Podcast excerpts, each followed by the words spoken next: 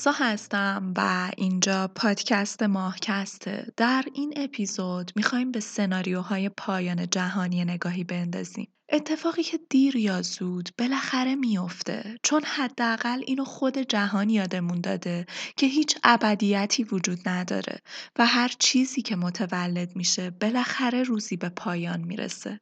چهار سناریوی مهم و قابل اعتنا داره پایان جهان که با شنیدن سه سناریوی اول احتمالا خیالتون رو راحت می‌کنم چون اونقدر دیر و دور اتفاق میافتن که خیالمون راحته که حداقل خطری تهدیدمون نمی‌کنه. اما از اونجایی که دنیای کوانتوم همیشه معادلات رو به هم میریزه شنیدن آخرین سناریو ممکنه این آرامش رو ازتون بگیره. اپیزود جذابیه. شنیدنش رو بده که خودم پیشنهاد بدم اما پیشنهادش میدم و امیدوارم که تا پایان همراه هم باشی.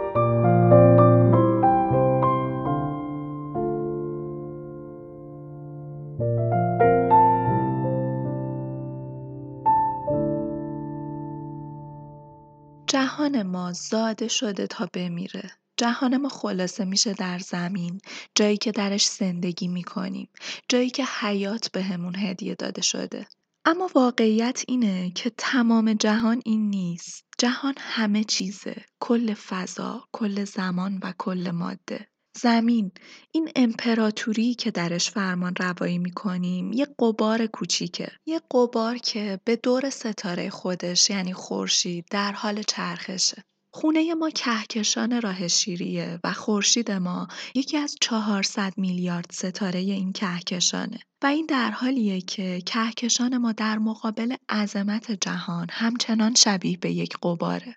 اما تمام این جهان از بزرگترین ستاره ها تا کوچیکترینشون از کهکشان ها تا اتم ها روزی محکوم به مرگ میشن. چون در جهانی که ما می‌شناسیم ابدیتی وجود نداره و مسیر همه چیز در نهایت به مرگ می‌رسه. به آسمون شب فکر کنید. آسمونی که با ستاره های جذابش تزئین شده. شاید تا ها دیدن آسمون شب و ثباتی که در اون وجود داشت برای دانشمندان دلگرمی بزرگی بود. می‌شد هر شب به آسمون نگاه کرد و یه نفس راحت کشید که همه چیز سر جاشه. هیچ به هم ریختگی وجود نداره. هیچ اثری از ویرانی و بینظمی و خشونت دیده نمیشه. انسان همیشه می‌دونست که پایانی برای هر چیزی وجود داره. اما حداقل ثبات ظاهری جهان بهمون این اطمینان رو می‌داد که این پایان حالا حالاها از راه نمی‌رسه و با همون خیلی فاصله داره. ما در گذشته فکر می‌کردیم جهان به آرومی داره به سمت پیری میره ولی در طی چند دهه گذشته ستاره شناسان یه تصویر متفاوت رو بهمون به ارائه کردن. جهان به آرومی در حال عبور و رفتن به سمت پیری نیست بلکه جهان در حال دست و پا زدن و جنگ برای بقاست. جهان دستش روی لبه پرتگاه و ازش آویزونه. یه لغزش کوچیک می‌تونه باعث بشه دستش رها بشه و برای همیشه نابود بشه. اما از این نبرد حساس براتون بگم. دو نیروی مرگبار این جنگ جهانی رو به راه انداختن جاذبه و انبساط. ما می‌دونیم جاذبه یکی از اصلی ترین نیروهای سازنده جهانه و از طرف دیگه می‌دونیم انبساطی در جهان وجود داره که با سرعتی فزاینده داره جهان ما رو از هم باز می‌کنه. نیروی انبساط با از هم گسستن جهان داره دمای جهان رو کاهش میده. و جهان رو به سمت سرد شدن می‌بره و با یک انقراض منجمد کننده ما رو تهدید می‌کنه. در مقابلش هم جاذبه ای رو داریم که تلاش می‌کنه تمام جهان رو در خودش جمع کنه و هستی رو به چگالترین و داغترین حالت ممکن برسونه و توپ آتشینی رو از جهان بسازه. این دو نیرو مدام در تقابل با همدیگه هستن و اینطور که پیداست این نبرد حالا حالاها ادامه داره. اما در نهایت برای این ماجرا سه پایان رو میشه پیش بینی کرد. اگر برنده انبساط باشه جهان برای همیشه از هم باز میشه اونقدر که به روزی می‌رسیم که در آسمون زمین هیچ ستاره ای رو پیدا نمی کنیم. چون اون ستاره ها ازمون دور شدن اونقدر دور که چیزی ازشون باقی نمونده و این تازه پایان خوش این داستانه که جلوتر میگم براتون که این انبساط چطور می‌تونه زمین و حیات ما رو تهدید کنه. دومین پیش بینی برای این نبرد که البته نتیجه مطلوب برای ما هم هست اینه که تعادلی بین انبساط و گرانش برقرار بشه و جهان به یک اندازه ثابت برسه و برای همیشه متوقف بشه. شبیه به دو کفه ترازو که به یک وزن تعادلی می‌رسن.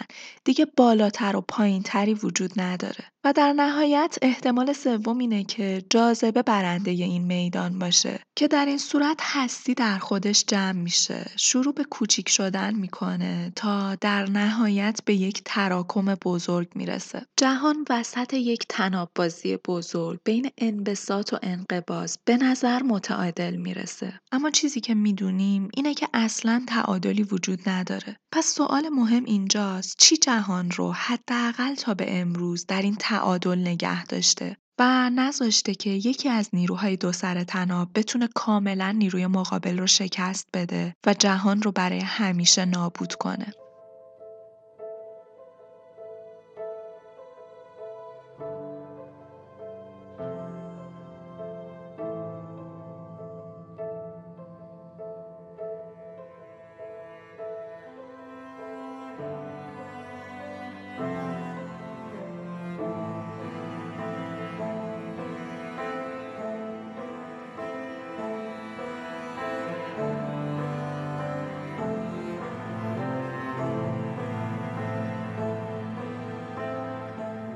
سوالی مهمتر از اینکه جهان ما به کجا میره و چه سرنوشتی داره وجود نداره. برای پیشبینی آینده کیهانشناسان همیشه به گذشته قبل از شروع انبساط جهان، شروع جاذبه و شروع همه چیز نگاه می‌کنن. حدود 14 میلیارد سال پیش جهان از یک نقطه آغاز شد. انفجاری که تا به امروز ادامه داره و ما در قلب این انفجار در حال تجربه حیات هستیم. انفجار بزرگ همه انرژی، همه فضا و ماده جهانی که امروز می‌بینیم رو ساخته و به حرکت درآورده. بهش فکر کنید. هر چیزی که در اطراف خودتون می‌بینید، هر چیزی از اشیای بیجان تا موجودات زنده، هر چیزی که در جهان ما وجود داره، از اون نقطه اولیه به وجود اومده و در واقع محصول بیگ بنگه. بدون اون انفجار ما جهانی به این بزرگی نداشتیم تا ستاره ها و کهکشان ها در اون به وجود بیان. انبساط یک نیروی شگفتانگیز برای طبیعته و با منبسط کردن که تار و پود جهان و کالبد مکان زمان کار می‌کنه. این خیلی نکته مهمیه. انبساط جهان با اون انبساطی که ما می‌شناسیم و تو ذهنمون تعریف کردیم بسیار متفاوته. معنای انبساط جهان این نیست که ما دو جسم رو از هم دور می‌کنیم. برای درک انبساط جهان باید به جهان به عنوان یک کل نگاه کنیم و یادمون بمونه که انبساط داره در سراسر جهان به طور همزمان اتفاق میافته. جهان رو مثل یک خمیر نون در نظر بگیرید که اون رو از دو طرف می‌کشیم و کش میاریم. این همون اتفاقیه که در انبساط جهان در حال رخ دادنه. ما اونقدر حسش نمی کنیم چون ما همون قبار کوچیک جهانیم. که این کش اومدن خیلی رومون تاثیر نمی‌ذاره. البته فعلا.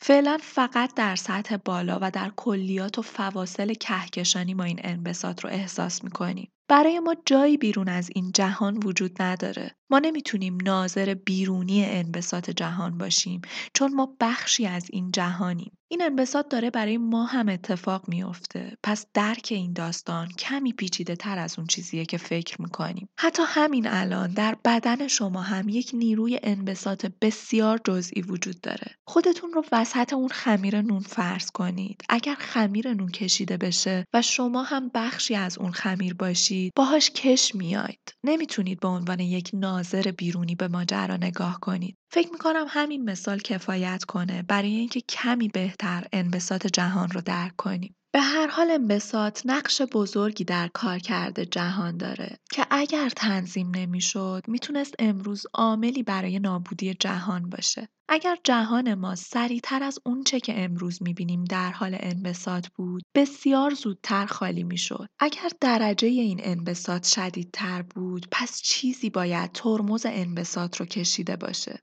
و البته اون چیز همون نیروییه که به اسم جاذبه میشناسیمش. همون چسب کیهانی که ما رو شکل میده. جاذبه و ماده در واقع با هم هم مسیر هستن. هر چقدر یک ماده بزرگتر باشه، جاذبه بیشتری رو تولید می‌کنه. اما این داستان شبیه به یک شمشیر دولبه است. ما اگر جاذبه بیشتری هم داشتیم، جهانمون دچار فروپاشی می‌شد و باز هم شکل نمی گرفت چون ماده در هم فرو میریخت و خرد می‌شد. پس در واقع ما در یک جهان تنظیم شده زندگی می کنیم که اونقدر جاذبه درستی داشته که ماده رو کنار هم جمع کرده و اونقدر انبساط درستی داشته که ما فرصت کافی برای شکلگیری داشتیم. به یمن همین نیروهای جاذبه و انبساط ما جهانی با عمر حدود 13 و 8 میلیارد سال داریم. در دهه 20 میلادی دانشمندان محاسبات لازم برای اندازه‌گیری نیروهای جهان رو انجام دادن. تا حالا بررسی کردیم این موضوع رو که گرانش و انبساط در جهان ما در مقدار درستشون قرار دارن. اگر این مقدار کمی دچار تغییر بشه دیگه جهانی وجود نداره. حالا این مقدار درست چیه؟ یک محوطه یا جعبه مکعبی با اضلاع یک متر رو تصور کنید. همون یک متر مکعب رو در واقع. پس ما جعبه یک متر مکعبی داریم که قرار در این جعبه پنج اتم هیدروژن قرار بدیم. ابتدایی ترین عنصر طبیعت رو. اون عدد طلایی برای یک متر مکعب از جهان پنجه. اگر ما پنج اتم هیدروژن رو درون جعبه قرار بدیم جهان شکل می‌گیره. این یه حالت تعادلی نرماله که درش انبساط و انقباض در حالت تعادل درست قرار می‌گیرن. حالا برای فروپاشی این جهان فقط کافیه تراکم ماده درون جعبه رو جابجا کنیم. اگر من یک اتم هیدروژن دیگه به این جعبه اضافه کنم گرانش میشه نیروی قالب درون جعبه من. ها به هم جذب میشن و خرد میشن و جهان من دچار فروپاشی میشه. از طرف دیگه اگر فقط یک اتم هیدروژن رو از جعبه حذف کنم و بخوام این جهان یک متر مکعبی رو با چهار اتم هیدروژن بسازم اصلا ماده برای جهان من ساخته نمیشه. چون با این فرمول جاذبه ای وجود نداره و انبساط برنده است. پس جهان من هرگز ساخته نمیشه. فقط در اون حالت پنج هیدروژنیه که ما می‌تونیم یک جهان در حال تعادل رو داشته باشیم. این محاسبات دانشمندان رو شگفت زده کرد که جهان ما برخلاف ظاهر آرومش در بحرانی ترین حالت ممکن قرار داره. جهان ما ساخته شده تا مقدار مشخصی از ماده رو برای موندن در یک چگالی بحرانی حفظ کنه. اعداد و ارقامی که با کمی بالا و پایین شدن می‌تونن پرونده این جهان رو برای همیشه ببندن. شواهد غیر مستقیم و نظریات مختلف به نشون میدن که جهان دقیقا در حد و مرزی بین یک جهان که در خودش فرو میریزه و خرد میشه و جهانی که تا ابد ادامه پیدا می‌کنه و منبسط میشه قرار گرفته. دو سر یک علا کلنگی که یه سرش انبساطه و طرف دیگش جاذبه خوشبختانه در جهان ما این دو طرف به تعادل مطلق نه اما به تعادلی رسیدن که فعلا جهان همچنان پابرجاست. حدود نیم قرن پیش دانشمندان باور داشتند ما بین این دو نیرو در تعادلی جاودانی باقی میمونیم اما امروز چیزهای زیادی عوض شده. همه چیز برای انسان زمانی عوض شد که به جای مشاهدات و تکیه صد درصد به حواس خودش شروع به انجام محاسبات کرد. ما در گذشته به دنیامون نگاه می کردیم و فکر می کردیم جاذبه در چیزهایی وجود داره که قابل دیدن هستن. مثلا می‌دونیم قطعا خورشید جاذبه داره. کهکشان ها حتما جاذبه دارن. زمین ما جاذبه داره که ماهی رو به تصرف خودش درآورده. اما ماجرا اینجاست که انسان زمانی که اومد مشاهدات خودش رو درک حسی خودش از جهان رو روی کاغذ بیاره و با فرمول و عدد و رقم به اثبات برسونه هیچ چیزی با هم جور در نیومد. محاسبات با مشاهدات همخونی نداشتن و این جور در نیومدن نه فقط در جزئیات بلکه اختلافی از زمین تا آسمون رو بهمون نشون می‌داد. حالا داستان چی بود؟ قبلتر خب همونطور که گفتم تصور بر این بود که جاذبه از ستاره ها و اشیایی که می‌تونیم ببینیم میاد. همین. اما حالا تشخیص داده شده که این یک تصور بسیار ساده لوحانه بوده. جهان انقدر ساده دست خودش رو برامون رو نمی‌کنه. با مثال منظومه خورشیدی خودمون شروع کنیم. در جهانی با تصورات ساده لوحانه خودمون خورشید مرکز منظومه ماست و جاذبه قوی اون زمین و سایر سیارات رو در یک رقص دایره‌ای به دور خودش نگه داشته. اگر خورشید بزرگتر بود و جاذبه بیشتری رو ایجاد می کرد، سیارات برای موندن در مدار باید با سرعت بیشتری به دورش میچرخیدن. و اگر هم خورشید کوچیکتر بود، سرعت سیارات هم باید پایینتر می بود. در اپیزودهای قبلی که فکر می‌کنم در اپیزود مربوط به چاله ها بود توضیح دادم که در مرکز هر کهکشانی معمولا یک چاله وجود داره که در واقع قلب اون کهکشانه و ستاره ها و در واقع منظومه ها به دور اون چاله در حال گردش هستن حالا نکته چیه؟ نکته اینه که ستاره شناسان گیری های دقیقی رو روی این گردش های کیهانی انجام دادن و به این نتیجه رسیدن که سرعت این چرخیدن ها متناسب نیست با اون جاذبه ای که در مرکز ایجاد میشه. یعنی مثلا سرعت سیاره ها در منظومه ما با جرم و گرانشی که خورشید داره همخونی ندارن. با گرانش خورشید سیاره ها باید با سرعت متفاوتی میچرخیدن. حتی در مورد های مرکز کهکشان همین موضوع صدق می‌کرد. سرعت ستاره ها به دور ها اونقدر زیادتر از حد بود که انگار نه دهم جرم ها نادیده گرفته شد. سرعت گردش ستاره هایی که ما می‌دیدیم برای هایی بود که 90 درصد جرم بیشتری داشتن. این یه خطای محاسباتی کوچیک نیست. این کل معادلات جهان رو برامون به هم ریخت. با این سرعتی که زمین در مدار خودش به دور خورشید میچرخه تا حالا باید به جایی خیلی دورتر از خورشید پرت می‌شد. محاسبات نشون می‌داد در جهان قابل مشاهده ما کهکشان راه شیری نمی‌تونست شکل بگیره اما جهان ما پر از کهکشانه. پس قطعا رازی وجود داره. چیزی که شاید ما توانایی دیدنش رو نداشتیم. مهم نبود که ستاره شناسان تلسکوپ های خودشون رو به کدوم سمت نشونه می‌گرفتن. اونا نمی‌تونستن هیچ چیز مشکوکی رو پیدا کنن. اونا هیچ چیز نمی‌دیدن. نه نوری و نه سایه‌ای. این راز بزرگ، این ماده مرموز جهان، هر چیزی که بود در مقابل نور واکنشی نداشت. نه نوری رو ساطع می کرد و نه نوری رو بازتاب می‌داد و حتی راه نور رو سد نمی کرد. واسه همین اسم این ماده رو ماده تاریک گذاشتن.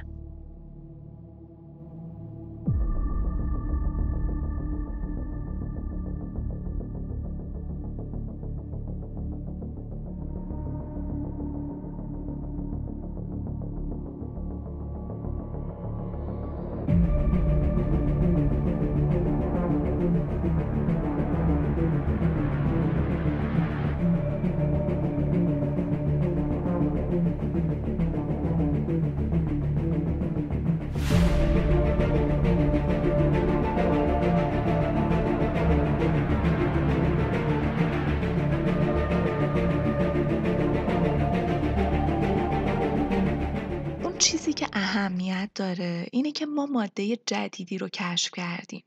ای که با اون تعریفی که از ماده روی زمین برای خودمون ساختیم متفاوته. ماده تاریک همه معادلات رو به هم ریخته. جوری که شاید مجبور باشیم کتاب های فیزیکمون رو از نو بنویسیم. در تعریف ما زمینی ها جهان از اتم ساخته شده و اونچه که جرم داره می‌تونه گرانش ایجاد کنه. اما ماده تاریک همه این معادلات رو به هم ریخت و به همون نشون داد جهانی که تصور می‌کردیم با اتم ها پر شده در واقع فقط چهار درصد اتم داره. با نسبت پنج به یک ماده تاریک از میزان اتم ها پیشی گرفته. ما در جهان خودمون 23 درصد ماده تاریک داریم. خلا به تعریف ما مردم عادی کاملا خالیه. اما در دنیای کیهانشناسان تمام خلا با ماده‌ای شگفت‌انگیز پر شده. ماده‌ای که برای ما قابل تعریف نیست. حداقل با تعریفی که ما از اتم داریم قابل تعریف نیست. ممکنه اتم‌های ماده تاریک ذرات اتمی ناشناخته‌ای داشته باشند. میچیو کاکو تعریف جالبی از ماده تاریک داره. میگه ممکنه ماده تاریک جهان دیگه‌ای در ابعادی باشه که ما توانایی مشاهده و درک اون ابعاد رو نداریم. جهان رو ای از فضا و زمان در نظر بگیرید. حالا چطور درستتر تصور کنیم این صفحه رو؟ چهار تا آدم رو تصور کنید که یک پارچه مربع شکل مثلا یه روسری رو از چهار طرف گرفتن و با دست روی هوا نگه داشتن. در واقع گوشه های روسری رو گرفتن و روسری رو روی هوا پهن کردن. حالا فرض کنید ما یک توپ تنیس رو بندازیم وسط این روسری. به اندازه وزن توپ تنیس روسری میره پایین و در واقع به سمت پایین کشیده میشه.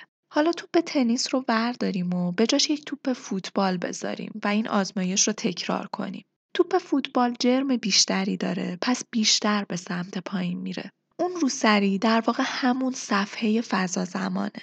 هر ماده‌ای به نسبت جرمش فضا زمان رو دچار فرو رفتگی می‌کنه. خورشید، زمین، همه سیارات و ستاره ها در واقع توپ هایی هستند که روی روسری فضا زمان افتادن و روی اون خمیدگی ایجاد کردن. اون گودی که اطراف توپ در اثر فرو رفتن روسری به وجود میاد در واقع همون بخش جاذبه یک جرمه. شبیه به یک گودال که اجسام دیگر رو هم که در حال عبور از روی روسری باشن به سمت داخل میکشونه. این تعریف واقعی گرانشه. برای گرانش ما نیاز به جرم داریم. جرمی که خم کنه فضا زمان رو تا گرانش ایجاد بشه. ماده تاریک اما به دید ما زمینی ها جرمی نداره. اتمی نداره. اما شگفت انگیزه که گرانش ایجاد می‌کنه. گرانش ایجاد می‌کنه و سرعت انبساط جهان رو کنتر می‌کنه. گرانش ایجاد می‌کنه و شبیه به یک داربست مواد رو به هم پیوند میده و به شکلگیری ماده در جهان ما کمک می‌کنه. ماده تاریک چیزی ناشناخته برای ماست در ابعادی از جهان که حتی شاید هیچ وقت توانایی درکش رو نداشته باشیم. اما وجودش اطلاعات مهمی رو بهمون میده.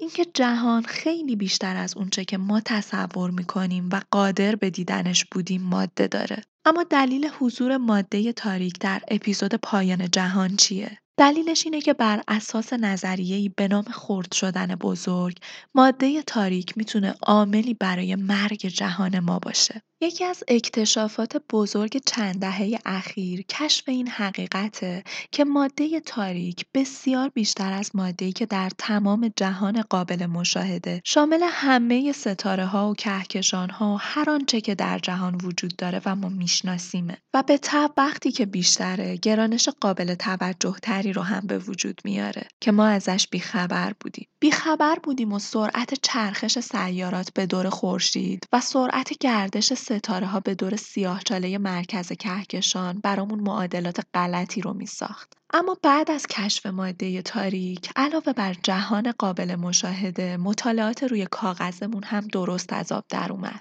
ما با یک نیروی گرانشی عظیم جدید مواجه شدیم. همه این ماده، همه این جاذبه باید انبساط جهان رو کنتر کرده باشه. حتی این حجم از گرانش ممکنه روزی نیروی انبساط جهان رو شکست بده و جهان رو به سمت یک مرگ آتشین به نام خرد شدن بزرگ ببره. خرد شدن بزرگ نقطه مقابل انفجار بزرگ یا همون بیگ بنگه. بیگ بنگ رو تصور کنید. یک نقطه، یک انفجار و آغاز جهان. حالا فرض کنید فیلم بیگ بنگ رو به عقب برگردونیم. اون انفجار، اون منبسط شدن جمع میشه و کوچیک میشه و دوباره به همون نقطه می‌رسه. در واقع پیش بینی اینه که در صورت اتفاق افتادن این سناریو انبساط جهان کند و کندتر میشه تا لحظه ای که برای کسری از ثانیه از حرکت باز می‌ایسته و بین انبساط و انقباض ثابت میمونه. بعد جاذبه برنده میشه و یک طوفان بزرگ رو به راه میندازه.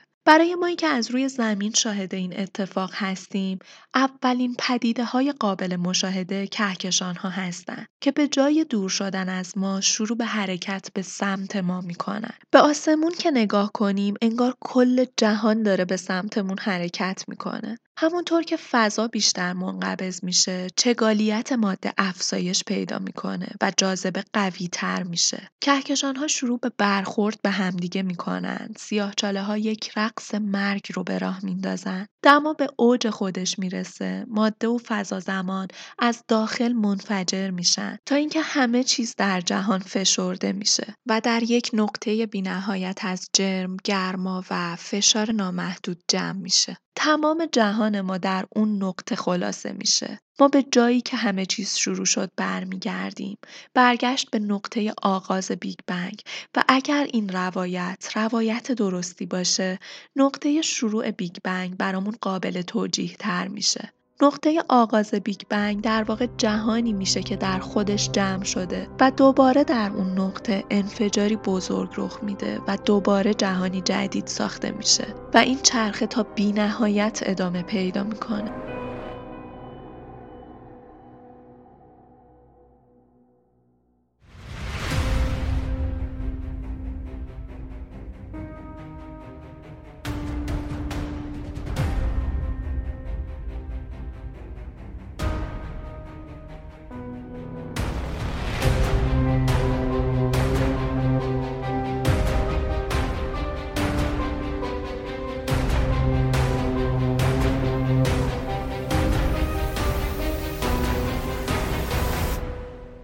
جاذبه و انبساط برای به دست گرفتن کنترل جهان حدود 14 میلیارد ساله که در حال نبرد با هم هستند. انبساط جهان رو به سمت بیرون هل میده و جاذبه باعث جمع شدن جهان به سمت داخل میشه. ما ماده‌ای به نام ماده تاریک رو شناسایی کردیم که شبیه به یک نیروی کمکی برای جاذبه به قدرت گرفتن جاذبه کمک می‌کنه و با این تعریف به نظر جاذبه برنده حتمی این داستانه و جهان به سمت یک خرد شدن بزرگ میره. اما یک کشف شگفت انگیز دیگه دوباره همه معادلات رو به هم ریخت. حوالی سال 1990 دو گروه از محققان تصمیم گرفتند سرعت انبساط جهان را گیری کنند تا تعیین کنند که جهان در حال کند شدنه یا اونقدر کند نشده و تا ابد منبسط میشه. برای گیری چنین چیزی ما نیاز به نور داریم. نوری که از دورترین جای ممکن بهمون برسه.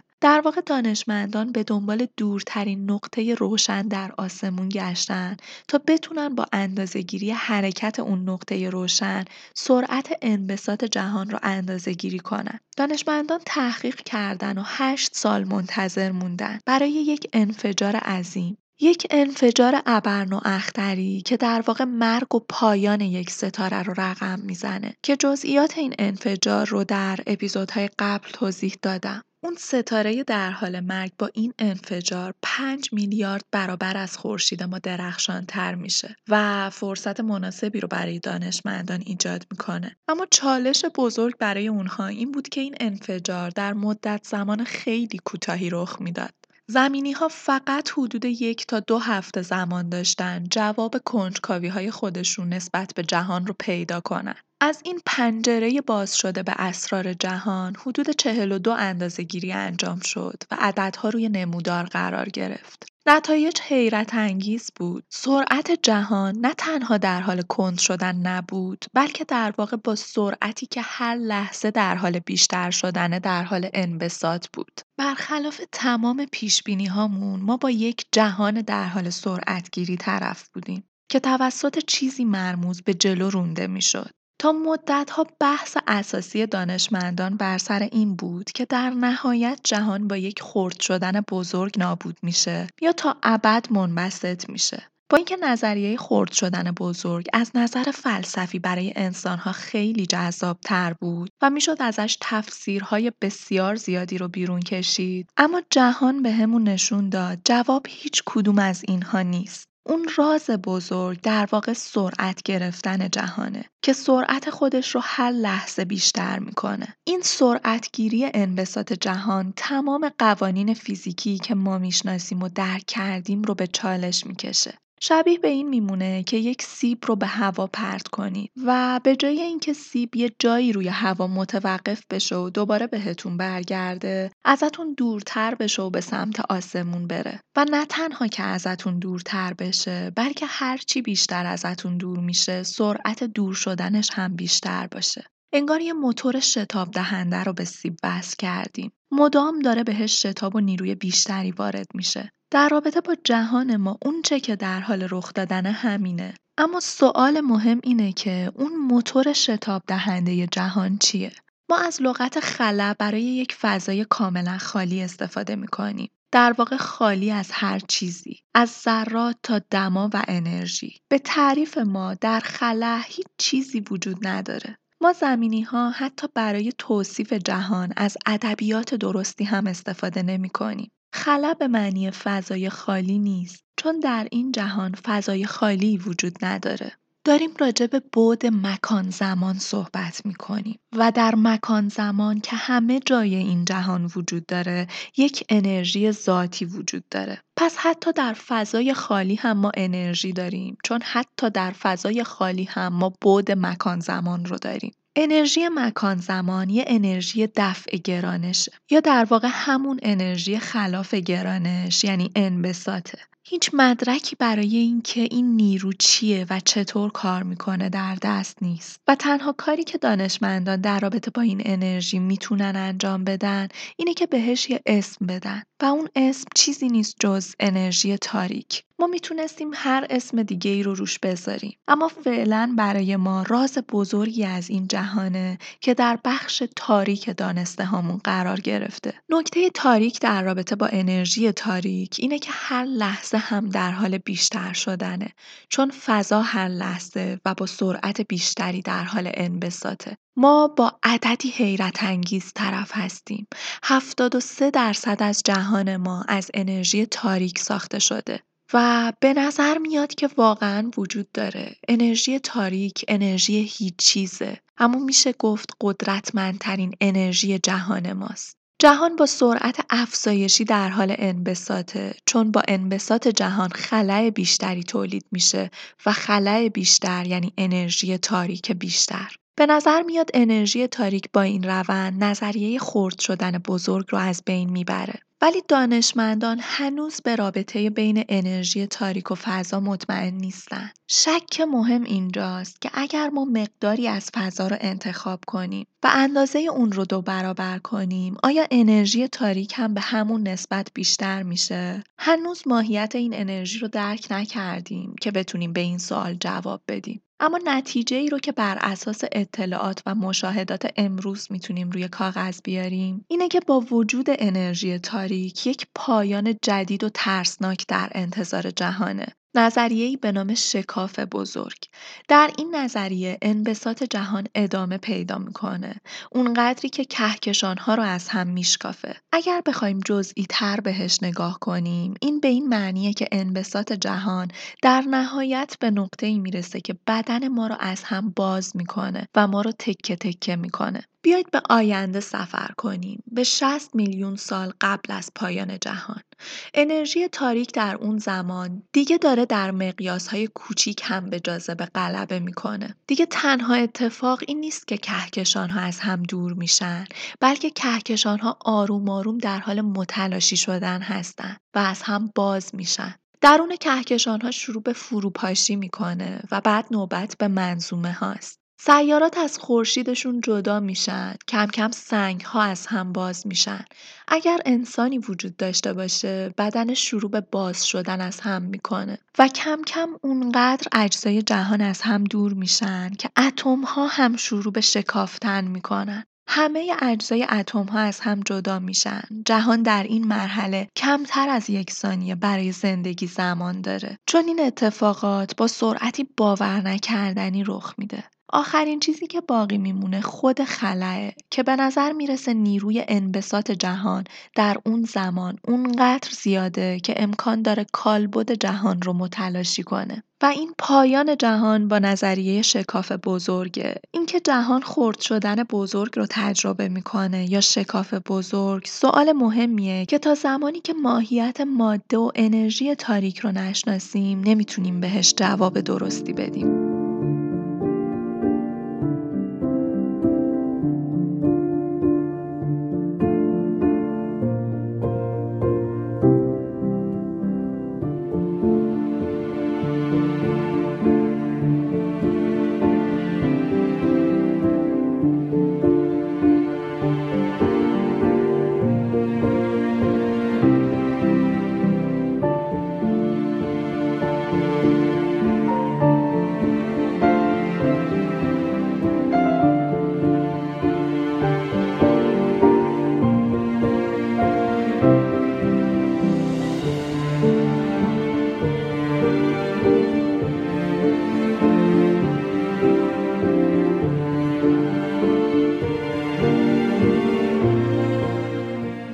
در سال 2009 ماهواره پلانک به فضا پرتاب شد تا محل تولد انرژی تاریک رو جستجو کنه. ماهواره پلانک موفق شد تصویری رو از جهان در جوانی خودش یعنی 380 هزار سال بعد از انفجار بزرگ ثبت کنه که جزئیات این ماجرا رو در اپیزود بیگ بنگ توضیح دادم. اینجا دیگه وارد جزئیات این ماجرا نمیشیم. کاری که انجام شد این بود که دانشمندان این تصویر رو یعنی تصویر جهان 380 هزار ساله رو با جهان امروز یعنی جهان 14 میلیارد ساله مقایسه کردند و متوجه شدن انرژی تاریک 8 میلیارد سال بعد از انفجار بزرگ شروع به انبساط کرد. این مطالعات البته اطلاعات مهم دیگه ای رو هم در اختیارمون قرار داد. اینکه حالا حالاها ما از اتفاق شکاف بزرگ در امان هستیم. سرعت گرفتن ماده تاریک تازه در نیمه راه خودشه و خیلی مونده تا به مرز اون فاجعه برسه. پس فعلا این دو نظریه رو می‌ذاریم کنار. یک تریلیون سال بعد از امروز ستاره های قول پیکر اولین چیزهایی هستند که در این جهان شروع به انقراض می‌کنن. در مرگی که از پیش براشون تعیین شده. بالاخره روزی سوخت ستاره ها به پایان می‌رسه. یک انفجار ابرنواختری اتفاق میفته. اون چه که توسط این انتشار آزاد شده توسط جاذبه ستاره دوباره بلعیده میشه و ستاره رو به بالاترین حد چگالیت میرسونه. در این مرحله ستاره درخشان تبدیل به ای با جاذبه غیر قابل تصور شده. این سرنوشت ستاره های بسیار بزرگ یعنی ستاره های حدود ده تا چند میلیارد برابر خورشید ماست. اما سرنوشت ستاره های شبیه به خورشید ما هم اینه که زمانی که سوختشون یعنی هیدروژنشون به پایان می‌رسه اونها تبدیل به یک قول آتشین باد کرده و متورم میشن. شبیه به بادکنکی که باد میشه. ای مثل خورشید ما در اون مرحله تا مرز زمین هم می‌رسه و امکان داره علاوه بر عطارد و زهره زمین رو هم ببلعه. خورشید به چیزی حدود دویست برابر اندازه امروز خودش می‌رسه. ستاره هایی بودند که در این مرحله باد کردن اگر جای خورشید ما قرار می گرفتن تا مدار مشتری هم کشیده می شدن. به هر حال وقتی هسته دیگه هیدروژنی نداشته باشه به یک قول قرمز تبدیل میشه. غول‌های قرمز بزرگ میشن، سیارات خودشون رو میبلعن و بعد از اون شبیه به ستاره های بزرگ جاذبه بهشون غلبه می‌کنه و تبدیل به یک توپ فوقالعاده چگال به نام کوتوله سفید میشن. توپهایی به قطر هزاران کیلومتر که یک قاشق غذاخوری از اونها حدود 5 میلیون تن وزن داره. در این شرایط ستاره ما حدود 10 میلیارد سال دیگه هم زنده میمونه و با گرما میدرخشه و بعد تبدیل به کوتوله مشکی یعنی توپی فشرده از کربن یا حتی الماس میشه. وقتی ستاره های بزرگ و کوچیک شروع به مردن می‌کنن جهان ما کم کم رنگ قرمز به خودش می‌گیره چون این ستاره ها سردترین و کوچیکترین ستاره ها هستن. اونها سوخت خودشون رو به آرومی میسوزونن پس دیرتر میمیرن. اما بعد از ده تریلیون سال دیگه حتی کوچیکترین ستاره های کوتوله هم سوخت خودشون رو تموم می‌کنن. این ستاره ها کم کم از سوزوندن انرژی دست می‌کشن و در اون زمان دیگه یه آسمون تاریک و خالی از ستاره رو داریم. آسمون شب پر میشه از سیاه چاله ها و جسد ستاره های مرده که نوری ندارن پس حتی قابل دیدن هم نیستن. ابرهای سرد گاز و غبار تنها چیزهایی هستند که باقی میمونن. دوره ستاره ها دیگه به پایان رسیده. الان دیگه جهان جهان سیاه چاله هاست. سیاه چاله ها تبدیل به پایه های اساسی ساختار جهان میشن. یک کهکشان در واقع شامل همون سیاه چاله مرکز کهکشانه به اضافه سیاه چاله هایی که به جای ستاره ها در اطرافش در حال گردشن. این ها پر از اجساد سیاهچاله‌ای ستاره هاست که شبیه به زامبی هایی دیوانوار به رشد خودشون ادامه میدن. اونها بقایای مرده ستاره ها رو میبلعن. سیاهچاله ها به هم برخورد می‌کنن، همدیگر رو می‌خورن و بزرگتر میشن و توسط سیاهچاله‌ای بزرگتر بلعیده میشن. جهان همچنان یک مکان پویا و جذابه. در بازه زمانی تریلیون ساله هر ماده ای از کشش سیاهچاله فرار کنه سرانجام میمیره. چون پروتونهاش از هم میپاشه. پروتون یکی از اساسی ترین ساختارهای سازنده جهانه. اما پروتونها در اون بازه زمانی طولانی بالاخره روزی میمیرن. و حالا ما داریم از بازه های زمانی غیر قابل تصور و دیوانوار یعنی کادریلیون سال آینده صحبت می‌کنیم. در اون بازه زمانی حتی سیاه جاله ها هم از بین میرن. اونا کوچیک و کوچیکتر میشن و بعد دیگه وجود ندارن.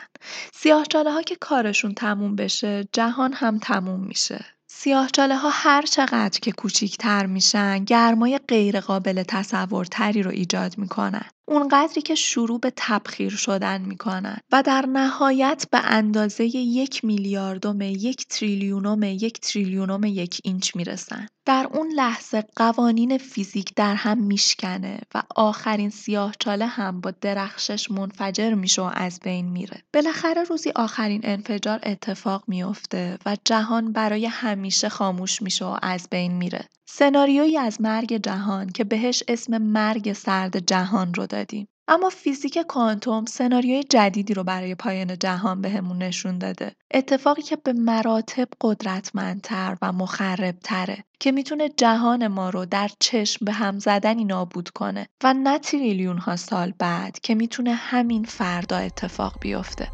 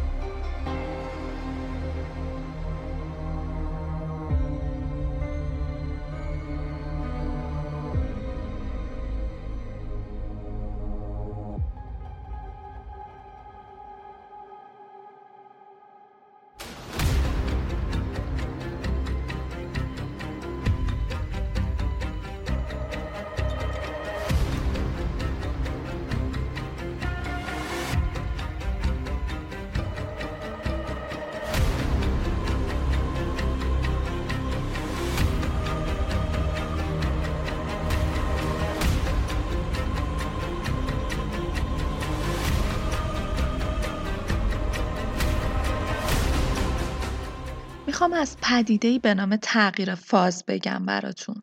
برای توضیحش به چند تا ابزار نیاز داریم. اولیش درک پدیده تغییر فازه. ساده ترین مثال برای این پدیده هم آبه. آب در فرم نرمالش چیزی که در دمای معمولی داریمش به صورت مایعه. این آب اگر سرد بشه شروع به یخ زدن می‌کنه یا اگر گرم بشه شروع به بخار شدن. به این پدیده میگیم تغییر فاز. ابزار بعدی درک پدیده تغییر فاز ناگهانیه. بماند که ما هر لحظه داریم پدیده تغییر فاز ناگهانی رو در رفتار و گفتار های اطرافمون تجربه می‌کنیم. اما این پدیده تغییر فاز ناگهانی رو ممکنه همه باهاش مواجه نشده باشن. اتفاق اینه که مثلا یه بطری آب رو ممکنه یه شب تا صبح زمستونی تو ماشین جا گذاشته باشید خب به تب صبح سرد زمستون باید باعث یخ زدن اون بطری آب بشه. ممکنه این اتفاق پیش بیاد که صبح که میرید در ماشین رو باز می‌کنید از دور که به بطری نگاه می‌کنید مایه به نظر برسه. اما کافیه دستتون به بطری بخوره. یه لرزش کوچیک یا دمای دست شما ممکنه باعث تغییر فاز ناگهانی آب بشه. یعنی آبی که تا مرز یخ زدن رفته بود ولی همچنان خودش رو مایه نگه داشته بود با یه اتفاق ساده و ناگهانی ممکنه تغییر فاز بده و تبدیل به یخ بشه. اتفاقی نیست که هر روز تجربهش کنیم ولی قطعا بعضی ها این پدیده رو تجربه کردن و اتفاق ممکنیه که هم در طبیعت و هم در آزمایشگاه به سادگی قابل رخ دادنه. این تا اینجا. لازمه یه بار دیگه هم یادآوری کنم که فضا با اونچه که ما تصور می‌کنیم بسیار متفاوته و دارای ابعادیه که ما قادر به درکش نیستیم. شبیه به ماهی که داره تو اقیانوس زندگی می‌کنه تمام جهان ماهی در اون اقیانوس تعریف میشه. ماهی هیچ درکی از جهان بیرون از اقیانوس نداره.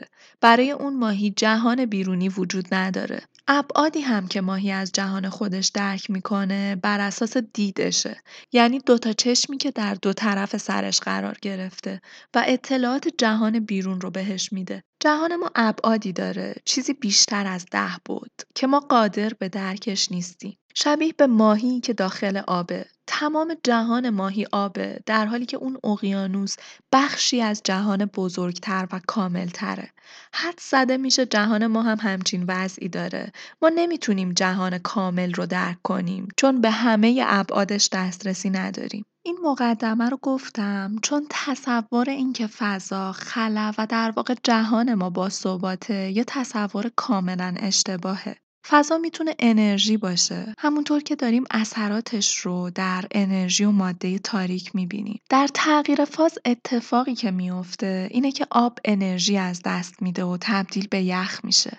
این اتفاق می‌تونه برای خلای جهان ما هم بیفته یه تغییر ناگهانی و سری در جهان می‌تونه باعث تغییر فاز ناگهانی جهان ما بشه انرژی می‌تونه در فضای خالی انباشته شده باشه و منتظر باشه که با یک تغییر فاز آزاد بشه. وقتی که شما در آب باشی و زندگی در آب خلاصه بشه با یخ زدن اون آب زندگی و جهان تغییر می‌کنه و عملا از دست میره. تغییر فاز اگر در جهان ما اتفاق بیفته دیگه این جهان جهانی نیست که می‌شناسیم. دقیقا شبیه به یک ماهی که توانایی نداره دنیای بیرون از آب رو تصور کنه که یه سری آدمهایی هستن که تمدنی رو ساختن که اون بیرون دارن بدون آب زندگی می‌کنن. اصلا مگه میشه جهان آب نداشته باشه؟ وقتی ماهی باشی اصلا نمیشه این رو تصور کرد.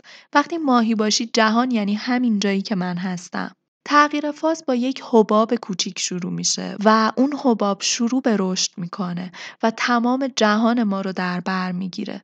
جهان جدیدی با قوانین جدیدی به وجود میاد که برای ما قابل درک و تصور نیست و قوانین جدیدی بر جهان جدید حاکم میشه. ما می‌دونیم که این اتفاق می‌تونه رخ بده چون قبلا هم رخ داده. در لحظه بیگ بنگ جهانی که متولد شد بسیار متفاوت تر از چیزی بود که امروز می‌بینیم. جهانی داغ و بیشکل. نه ماده‌ای وجود داشت و نه زمانی. قوانین فیزیک در اون زمان بسیار متفاوت تر از چیزی بود که امروز می‌بینیم. کمتر از یک تریلیونوم ثانیه، یک اشتباه یا یه حادثه جرقه تغییر فاز جهان رو روشن کرد. یک حباب کوچیک از جهانی که ما در اون زندگی می‌کنیم شکل گرفت و به سمت بیرون حرکت کرد.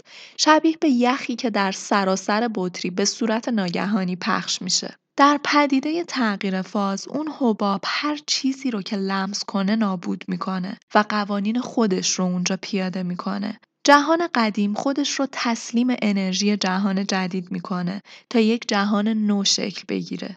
این اتفاقیه که قبلا برای جهان ما افتاد. احتمال داده میشه مقداری از اون انرژی هنوز در خلع فضای جهان ما باقی مونده. فضا هنوز با مقداری از اون انرژی هم مرزه که شاید شاید این همون انرژی تاریک باشه.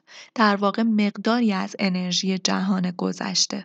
فیزیکدانان باور دارند که زمانی در آینده یک اشتباه یا یک عیب جدید در کالبد مکان زمان جرقه تغییر فاز دیگه ای رو می‌زنه. چیزی که باعث میشه ما و همه چیزی که در اطراف خودمون می‌بینیم از بین بره. این یکی از محتمل ترین سناریوها برای پایان جهانه. چون جهان ما شیشه عمر خودش رو لبه پرتگاهی گذاشته که هر لحظه امکان شکستنش وجود داره. این حباب هر جای جهان ما ممکنه شکل بگیره و با سرعت نور شروع به پخش شدن می‌کنه و همه ها رو میبلعه. هیچ چیزی از پدیده تغییر فاز زنده بیرون نمیاد. سیاره ها، ستاره ها، کهکشان ها تکه تکه میشن. داخل این حباب پروتون های ثباتی وجود دارن که اتم ها رو وادار به بازچینی ماده در یک شکل جدید می‌کنن. با این اتفاق در جسد جهان قدیم جهان جدیدی متولد میشه. جهان ما در یک تغییر فاز به پایان می‌رسه و ما حتی نخواهیم دونست که چه اتفاقی افتاده چون فرصتش رو نداریم. شما با برخورد به این حباب ناپدید میشید چون های بدن شما شروع به بازچیده شدن می‌کنن. هیچ هشداری در کار نیست. نمی‌دونیم قرار کی این اتفاق بیفته اما میشه ازش ترسید چون قبلا جهان این تجربه رو داشته و قوانین فیزیک اجازه این اتفاق رو میدن. ممنونم که تا پایان همراه هم بودید. ممنونم که ماکست رو دنبال می‌کنید. اگر دوست دارید ماکست ادامه پیدا کنه، حمایت خودتون رو ازش دریغ نکنید. ماکست رو به عزیزانتون معرفی کنید در پلتفرم های مختلف دنبالش کنید دونستن نظراتتون بسیار برای من مهمه تک تک نظرات رو می‌خونم و بهشون فکر می‌کنم. و بخش بزرگی از اتفاقات ماهکست روی همین نظراتی که داره شکل می‌گیره. ماهکست کاملا داوطلبانه و رایگان برای برداشتن قدم کوچیکی برای افزایش آگاهی آدم ها ساخته میشه. اما می‌دونید که ماهکست حامی مالی نداره. پس اگر دوست دارید برای ادامه پیدا کردن این راه حامی من باشید لینک حامی باش رو در قسمت توضیحات پادکست می‌تونید پیدا کنید. دوباره یادآوری می‌کنم کانال یوتیوب ماهکست رو فراموش نکنید که بخش جدید روانکاوی اونجا آپلود میشه. اینستاگرام من و ماهکست رو هم از دست ندید که مطالب تکمیلی هر اپیزود اونجا آپلود میشه. خوب باشید و تا به زودی بدرود.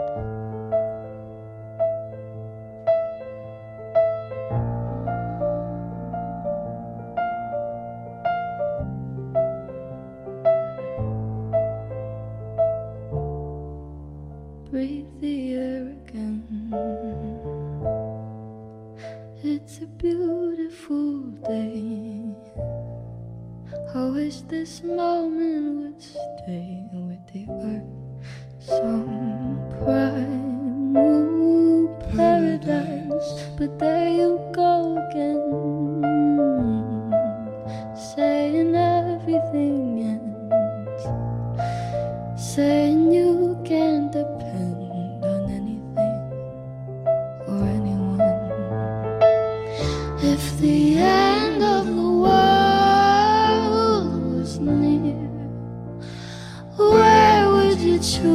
depend. to be if there was five more minutes of air would you panic and hide or run for your life or stand here and